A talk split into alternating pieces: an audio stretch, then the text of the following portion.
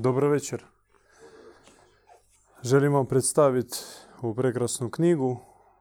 Ona postoji na ruskom, španjolskom i jednim dijelom na engleskom. Zove se Gral, inicijacija u bijelo viteštvo. Ovo je jedna od glavnih knjiga preko kojih naš djet Ivan Bogumil se potrudio prenijeti arhetipsku sliku viteštva. Ih ima još nekoliko naslova, ali ova možda je najvažnije i najbogatije. Govoriti o viteštvu s jedne strane je naša naš gušt, mi kultiviramo odraz, odraz viteštva unutar našeg bratstva. S druge strane, ta je tema toliko tabuirana, toliko mm, etiketirana i oblačena da govoriti o viteštvu znači ukidati stotine i stotine ljaga bačenih na odraz, na taj časni odraz a u suvremeno doba pogotovo govoriti o viteštvu znači već biti na meti neo marksističkog ideološkog sustava suglasno kojem muškarac kao takav, a pogotovo muškarac vitez, ne smije postojiti. Ta tema je aktualna, no mislim da i ne trebamo o tome govoriti. To i sami osjećate. Koliko u današnjim muškarcima fali samo prisutstvo viteškog časnog ponašanja. Ima svašta, osim časti, osim čednosti, osim riječi do koje se drži, osim bratstva, osim služenja, misije. To su danas pojmovi koji su obilježeni u onu crvenu knjigu. Ako danas nađete takvog muškarca, zaista sreća. I naša je sreća što smo takvoga sreli. I to je naš djed Ivan Bogumil i on rehabilitira, on nanovo rađa viteštvo kako njemu zapovjeda sama boginja Djeva Majka, sam naš svevišnji koji je suglasno bogumilskoj, Kristo zoroastrijskoj tradiciji prikazao sebe kao boga viteza. Bog vitez Ahura Mazda koji stupa u bitku protiv zloga Ahrimana, bori se protiv Ažde, pobjeđuje ga i oslobađa zemlju. Naš otac nije kukavica, nije slabić malaksavi, nije mamin sinčić uplakani, naš svevišnji je borac. On je naoružan, ali oružje njegovo izvan okvira ovoga svijeta. I njegovi su vjesnici, odnosno vojnici, odnosno vitezovi, koriste, uh, oni su izvan ovoga svijeta i koriste oružje izvan ovoga svijeta. Naš svevišnji postavlja na zemlji elitu bogočovječanstva kakvim su uvijek se smatrali vitezovi. I opet u kristozorastrijskoj tradiciji za njih je postojao pojam i taj pojam bio jedan od deset ključnih principa. On se zove šatra ili kšatrija, šatra varja, dobri upravitelj. Vitez, upravitelj kralj, borac. Ne uzurpator, ne diktator, ne mesar koji sebi traži krvne žrtve, nego sam ide u boj, riskira svoj život i ako treba i da svoj život za one za koje uzima, preuzima odgovornost. To jest šatrija, šatrijanizam koji nažalost već toliko izvitoperen došao do naših dana da ništa osim osmijeha ne može izazvati. Takvih šatra variju kroz povijest bilo mnoštvo.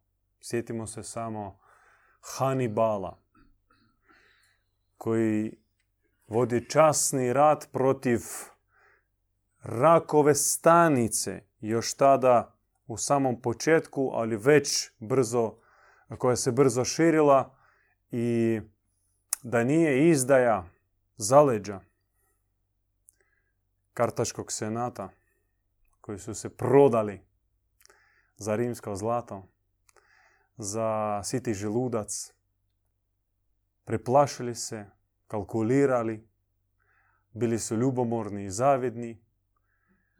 Možda svijet je bio danas drugačiji. Možda bi mi živjeli u savezu kartaških božanskih polisa, a ne u rimskom imperiju koji mijenja samo nazive, a struktura mu ostaje ista. Zla crna piramida, na vrhu odabrana crna elita koja tlači sve ostale.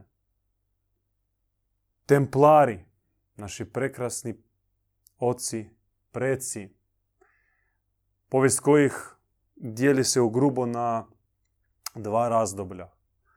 Prvo razdoblje od osnutka u Palestini i časnog služenja po zaštiti hodočasnika koja, koja završava sa krizom, krizom razočaranja, uočavanje sa ligavom stvarnošću križarskih ratova i dvostruke, trostruke podle politike koju je vodio Rim i lokalni feodalci. I u toj krizi oni dolaze do pravih duhovnih temelja, do gnostičkih spoznaja o Kristu, o Kristovoj grani i njegovoj tradiciji, o perzijsko-zoroastrijskom porijeklu Krista i njegove škole i vraćaju se u Europu drugačiji, preobraženi i sve više i više se udaljavaju od rimske institucije, što nije moglo ne izazvati zloču, zlobu i plan po njihovoj likvidaciji. I dan danas ostaje zagonetkom za sve povisničare koji proučavaju templare kako je to da 20.000 najboljih vojnika toga vremena, najopremljenijih, koji su imali najširiju mrežu svojih simpatizera, sve do prvih ljudi, do francuskog kralja, koji su znali točno dan i sat akcije koje se protiv njih priprema, ne čine nikakav otpor. Predaju se i završavaju brzo u lomači sa odsječenim glavama, prolaze mučenja, ali ne može svjetovni i prorimski povjesničar protumačiti visoki požrtvovni čin šatrica, viteza, koji svojim uzorom vidi Krista i nalik njemu. Takvi su bili i naši oci, zaporoški kozaci, omiški gusari, senjski uskoci. Takvi su bili naši oci mučenici 20. stoljeća predvođeni najvećim, najvećim svetcem, ne samo 20. stoljeća, možda drugim poslije Krista, Serafimom Solovjetskim, koji je prije bio Mihail Aleksandrović Romanov, brat Nikolaja II. Romanovo, koji je bio streljan, ostao živ, bio spašen monasima Uralskog, Bjelogorskog samostana, zaredio se, postao svećenik, biskup, nadbiskup, mitropolit i tajni patrijarh Ruske katakomne crkve. Prošlo 39 godina koncentracijskih logora, ponovio i možda čak i nadmašio Kristovu žrtvu. Bojni general i zapovjednik divlje, takozvane divlje, kavkaske divizije, divizije kavkaskih e, konnika, koji je prošao sva bojišta Prvog svjetskog rata, morao proći tešku krizu, promjene, dakle preobrazbe svojeg svjetovnog viteštva u duhovno viteštvo i naučio koristiti oružje nebesko, a ne zemaljsko. On čak uh, mala opaska u samom početku svog zaređenja kada su njega stareci Bjelogorskog samostana poslali tadašnjem patrijarhu Tihonu koji je bio u, u domaćem pritvoru. Njega su zatvorili komunisti sa tajnom porukom. I on se otkrio, otvorio, povjerio se patrijarhu koji on, na što patrijarh Tihon je rekao, sine, ja sve znam, meni su tvoji oci Bjelogorski sve su objasnili. I on, Serafim se uzbudio, kaže, oče, ja znam ljude. Mi možemo u roku od mjesec dana skupiti nekoliko desetaka, ako treba i stotina tisuća najboljih vojnika i sa svojim imenom, sa zastavom pravednosti mi ćemo u kratkom postupku očistiti Rusiju od crvene kuge. Na što je patrijarh pogledao mu u oči i rekao, ne sine, ti jesi car poslije Nikolaja II. zakonni nasljednik, kako i on je ostavio u svoj e, poveli. I ti jesi car, ali ti ćeš voditi Rusiju drugačijim putem. Ti ćeš je voditi na Golgotu. I poslije toga Serafim je časno ispunio blagoslovljenu misiju. I još mnogo, mnogo drugih šatrijaca, vitezova, bilo u zemaljskoj povijesti, u meta povijesti. I njihova imena vrijedi uklesati zlatnim slovima na glavnim trgovima svih gradova po cijeloj zemlji. Podignut kipove, ali najvažnije proučiti njihov život s duhovne strane i koristiti njih za inspiraciju današnjim generacijama. To bi za njih bila najdraža počast koju mi, nasljednici njihovi, možemo njima danas dati. Dakle, viteštvo nije u mačevanju. Viteštvo nije u hijerarhiji i instaliranju u postojeći zli poredak, prilagođavanje vladajućim, suzeren, vasal, feodal, kmet, kler, to, to su sve anti-odrazi, anti-primjeri viteštva. I na stvaranju takvih antiodraza radile su cijele institucije, intelektualne, religiozne i političke. I njima je uspjelo. A u pomoć današnjeg Hollywooda i raznorazne književnosti nam je totalno poremećena slika viteštva. Do te mjere da čak izaziva averziju ili neki tihi a, osmijeh na licu. Viteštvo nije u gruboj sili. Viteštvo nije u oduzimanju života. Viteštvo je u požrtvovnosti. Zapamtimo tu riječ požrtvovnost. Ona je temelj samoga viteza. Spremnost dati život za drugog već je temelj budućeg viteza. Pri tome dati život ne za svoje dijete, što i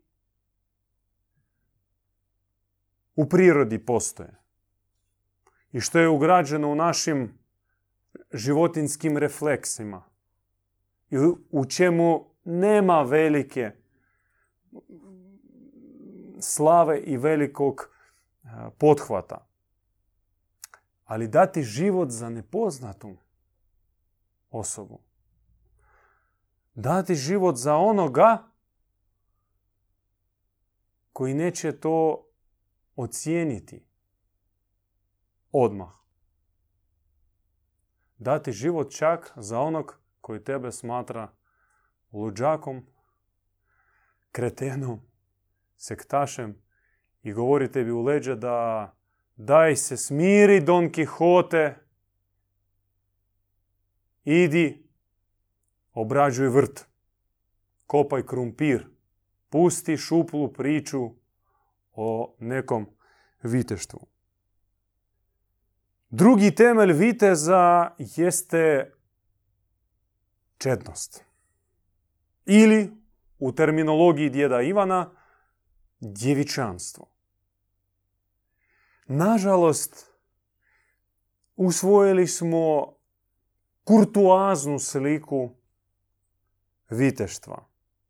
Romantičnost, ljubavni aferi, a u stvari čak i e, nasilje, jer poznato da gdje god su dolazili ti križari, e, oni se bavili nasiljem i fizičkim i mm, seksualnim. Vitez pravi je djevičanstvenik. On miriše po djevičanstvu. A odakle crpi djevičanstvo? Od dame srca. Pošto njegovo srce je posvećeno bogini majci, vazda djevici koju on doživljava kao svoju vječnu nevjestu, koja ga nikada neće izdati, neće ga prevariti, neće se od njega odreći, neće okrenuti se drugome. Neće ga iznevjeriti, uvijek će biti uz njega.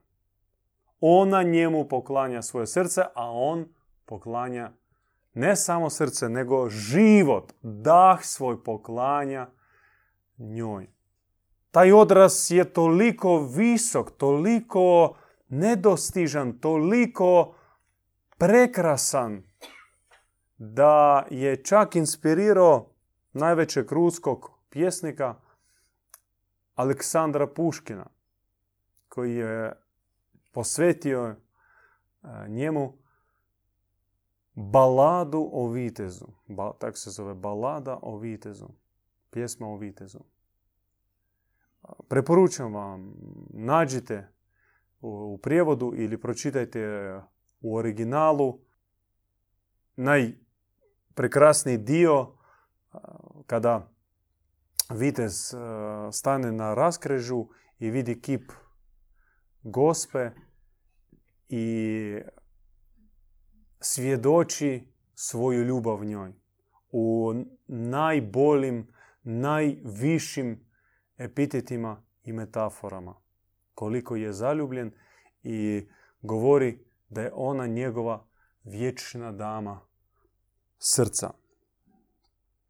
Viteštvo zapravo i rađa sama bogorodica, boginja majka. I to je jedan fenomen. On je u tome što savez obnovljenih, častnih, aktivnih, potpuno potpunih uh, muškaraca moguć je samo kada u njihovoj jezgri, u njihovom središtu stoji odraz djevice, boginje, majke. I savez, onaj koji nema u sebi ideal časne, taj časni, ženski, visoki, nebeski ideal, nažalost će završiti u nekom krivom smjeru. I templari, i zaporoški kozaci, i katari, i spomenuti naši preci veliki, najviše su štovali boginju majku u raznim njenim aspektima, raznim njenim oblicima. Ali ona je za njih bila najvažnija. To je jedan paradoks koji i kako ima smisla, ali tek za duhovne osobe. Zahtjeva se i traži se štovanje, njeno davanje njoj cijelog života, uronjavanje u njeno srce sa željom, sa žeđom biti rođen od nje na novo, kao novo nebesko biće.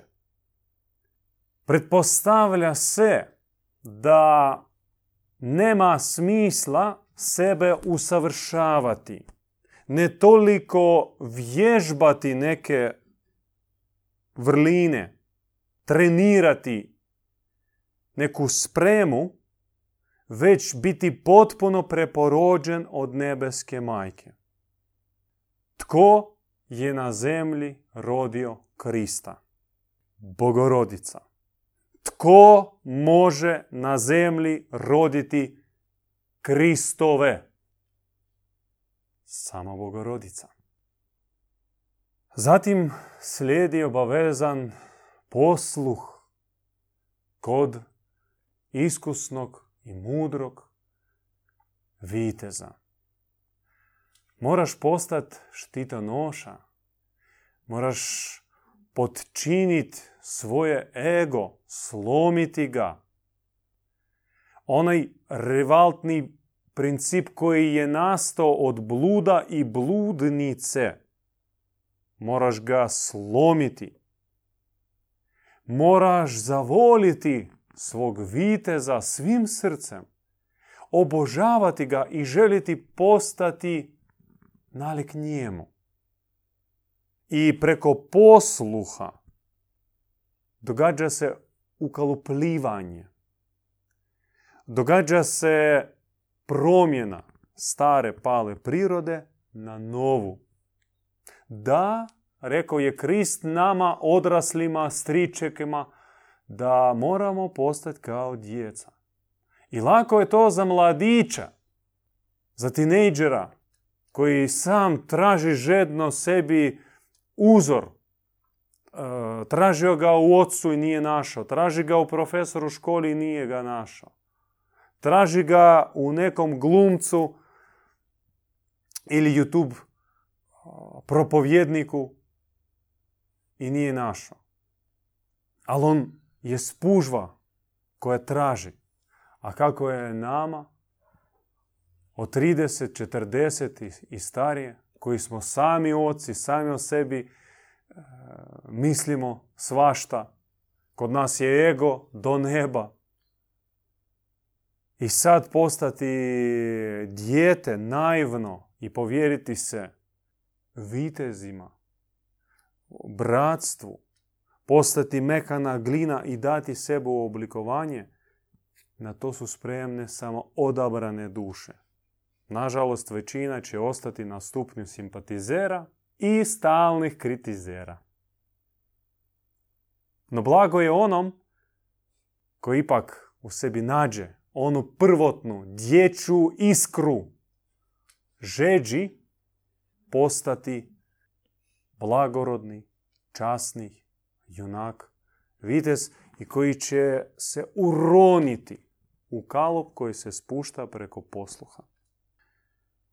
Koji su to tjelovježbi kojim se bavi duhovni vitez? Najprije katarza. Potrebno se uroniti u svoje srce i iščitati u njemu tone i tone grešaka, zla, izdaja, sumnje, podlih misli, sablazni i strasti. Katarza je duboka, katarza je trajna, katarza je ozbiljna, katarza sa znojem i samo u pomoć takve katarze se može osloboditi od zla. Trezvenost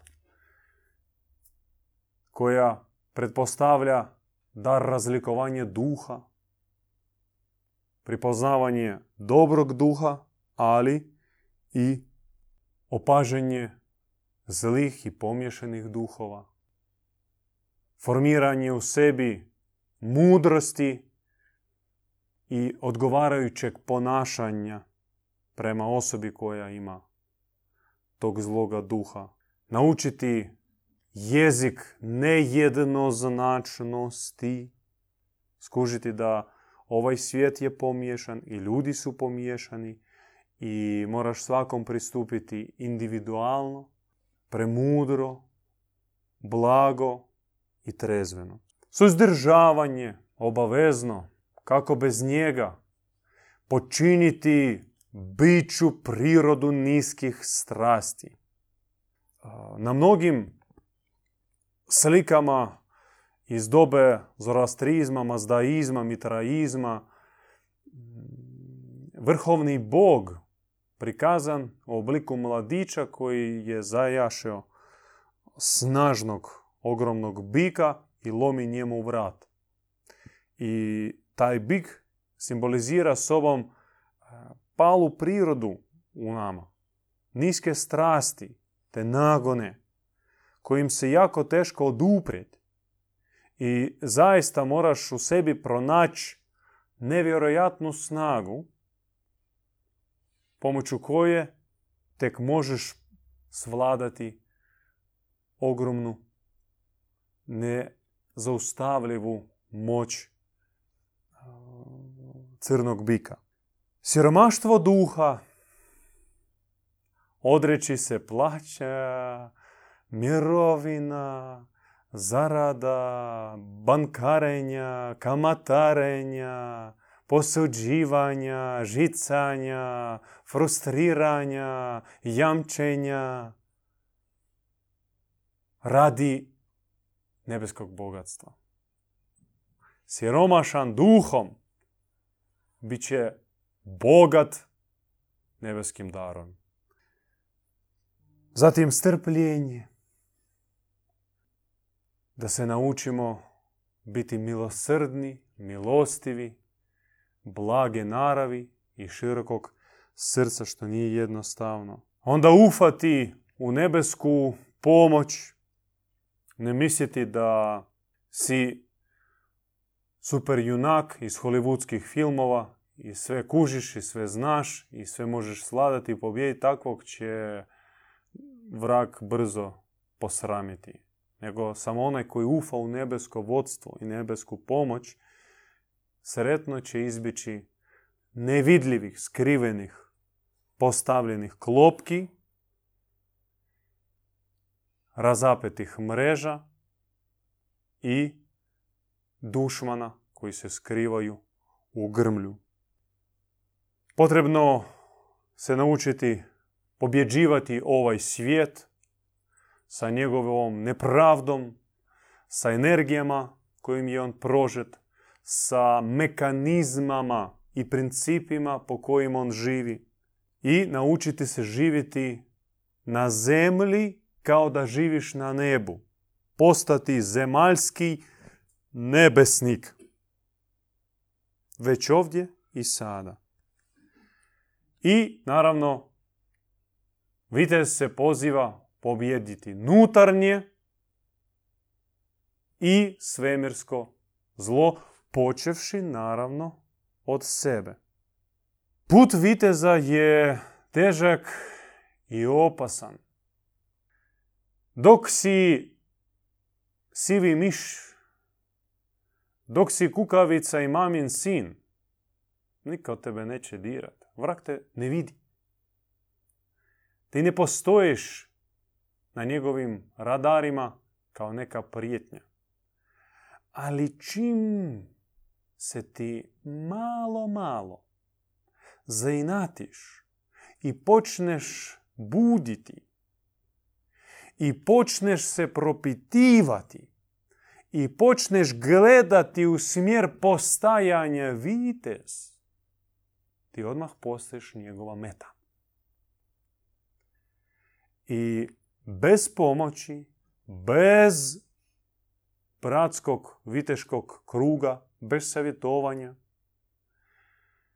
bez budnosti, veliki je rizik biti poražen od đavla. No, onog koji se budi i koji se odaziva na nebeski poziv, štiti i čuva samo nebo. Nikad neće dopustiti takvom posramljenju, samo ako on sebe ne iščupa iz vodstva dobre providnosti. Takozvani samoabortus. Kada ošamučen sumpurnim plinovima sablazni, vražih sablazni, duša posumnja, okrene leđa, sklizne i nestane. Da, predstoji proći mnoge kušnje. Prebroditi male i velike krize. Proći divlje pustinje. Da bi stjekao vijenac pobjednika. Da bi čeličao u sebi karakter, volju i nutarnju duhovnu snagu. A na kraju krajeva svi mi koji krećemo tim putem morat ćemo sresti očima u oči samo smrt i pobjediti nju. Vitez usvoji četiri glavna univerzalna principa i nauči ih harmonično primjenjivati. To su premudrost, nebeska, iznadzemaljska, koja jedva jedva zastupljena na zemlji, sve što se smatra mudrim na zemlji, samo bljede, jadne, jeftine kopije i surogati nebeske premudrosti. Drugo, ljubav. Ljubav djevičansku, ljubav vječnu, ljubav nezemaljsku, ljubav čistu, ljubav višnju. Tri, dobrotu koja proizlazi iz same božanske prirode Boga čovjeka. Dobrote kao osnovne energije kojom je napojen dobri originalni univerzum, svemir našega svevišnjega. Dobrote koja daje sebe drugima, dobrote koja služi. I čistoće, čistoće vječne čistoće nutarnje, čistoće misaone, govorne, čistoće motiva, želja, reakcije, čistoće na kraju krajeva i samoga tijela. Četiri ta principa vitez mora naučiti harmonično koristiti u svom svakodnevnom podvižničkom životu. Vitez bez viteštva nije vitez. On se poziva na bratimljenje. Ideal viteštva prikazan u templarskom simbolu dva viteza na jednom konju. Što znači da potpuno povjeravam se svome bratu jer on mi štiti leđa. Često su templari u početku svog postojanja, kad su još vodili ratove, koristili taktiku.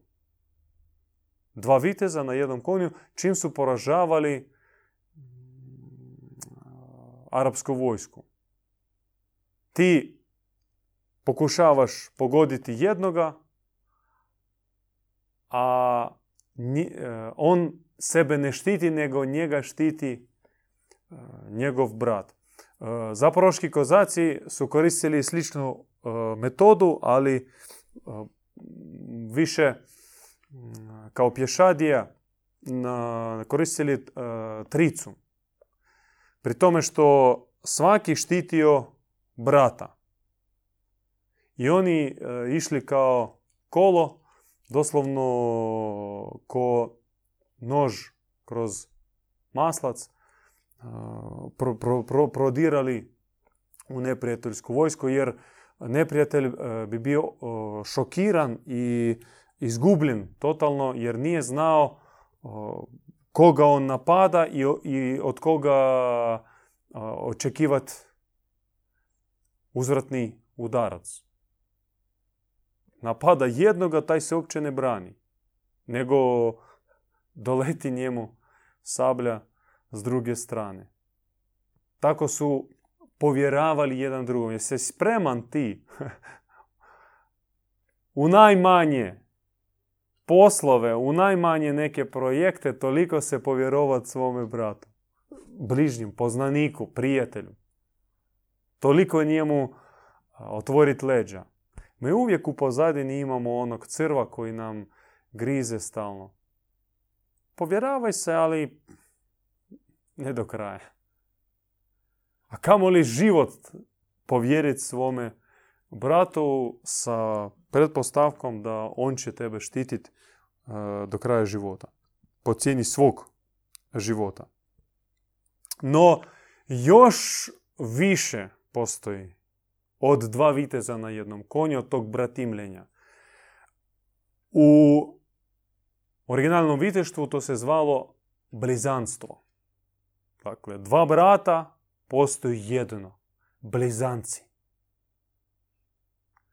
toliko stopljeni, toliko spojeni, toliko su prožeti da kada ih gledaju ljudi izvana, kažu jeste vi blizanci od iste majke, istog oca?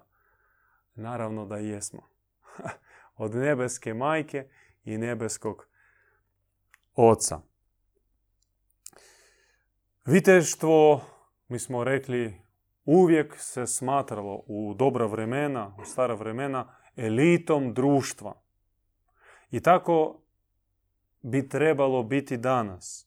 I prema tome ide.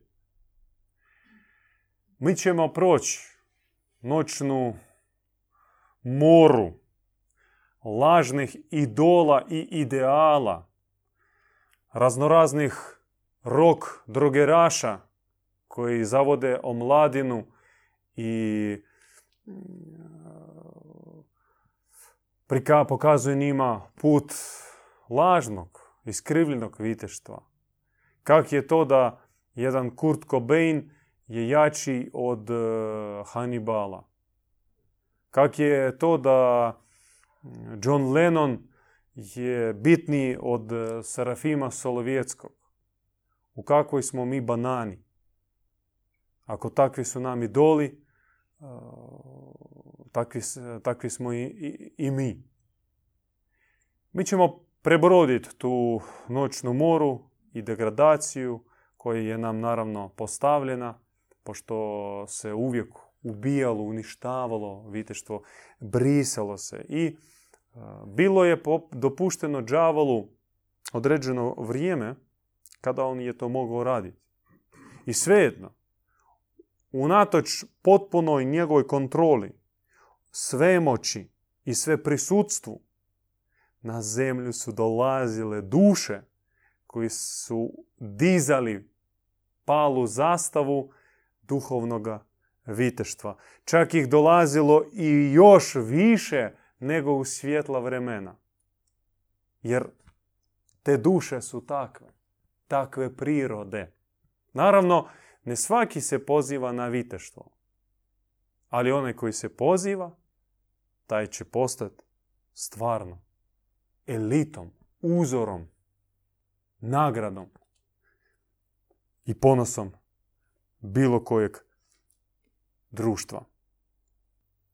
Vitez mora biti vođen. Vođen, mistično vođen duhom, vođen od same bogorodice. Ako vitez nema u sebi sluha da čuje nebesko vodstvo, on riskira zalutati, skrenuti sa pravog puta i završiti u nekom mračnom, močvarnom području. On će morati pobjediti slavu, novac i požudu. To su tri glavna iskušenja na putu viteza. Kako on dobiva darove, kako on sve više uspjeva pobjeđivati zlo, odmah će njemu prići bludnica, kamatar i onaj sa krunom. I sve to treba odbiti. Čitajte uh, Parcifala, Wolframa von Eschenbacha, kako on je prolazio iskušenja i pobjedio njih isključivo uz pomoć svog duhovnog nastavnika starog viteza Amfortasa. Da nije njega, Amfortasa, Parcifal bi zaglibio već na prvoj bludnici. Već u prvoj, na, u prvom selu gdje bi njemu ponudili biti neki tamo vojtelj općine ili gradskog, gradske čvrti, već bi tamo ostao narasao bi u narcisa ili nekakvog uh, izgubljenog uh, zavedenika. Uvijek njemu ili fizički ili u snu ili u oblaku svjetlosti dolazi Amfortas i pozivao ga da taj nastavi svoje putovanje prema svetome gralu. I sveti gral u heraldici originalnoj bio simbol izobilja, prekomjernosti božanskih, božanskog djelovanja. Ako Bog djeluje preko dobrote, ta dobrota je prekomjerna. Ako djeluje preko milosti, ta milost je bezgranična. Ako djeluje preko ljubavi, ta ljubav je neiscrpna.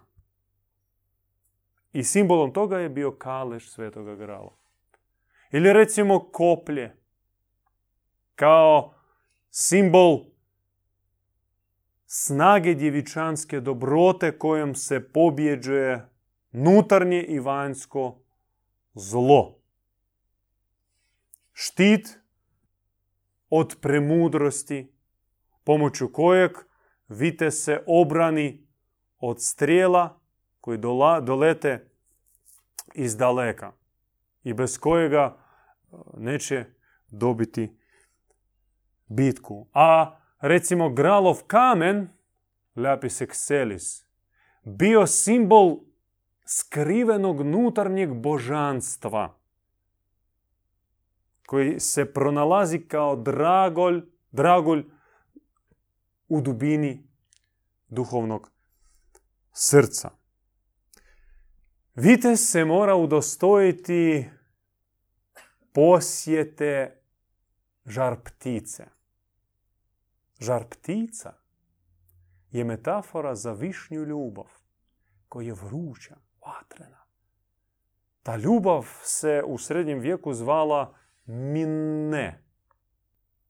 I u srednjem vijeku postojio cijeli pokret pjevača mine, barda mine, mine zingera. On je zahvatio cijelu Europu i toliko se to brzo širilo da rimska crkva morala brzo poduzeti neke akcije i proglasila minezank sotonizmom i morali su utopiti Provence i Toulouse, Oksitaniju u krvi.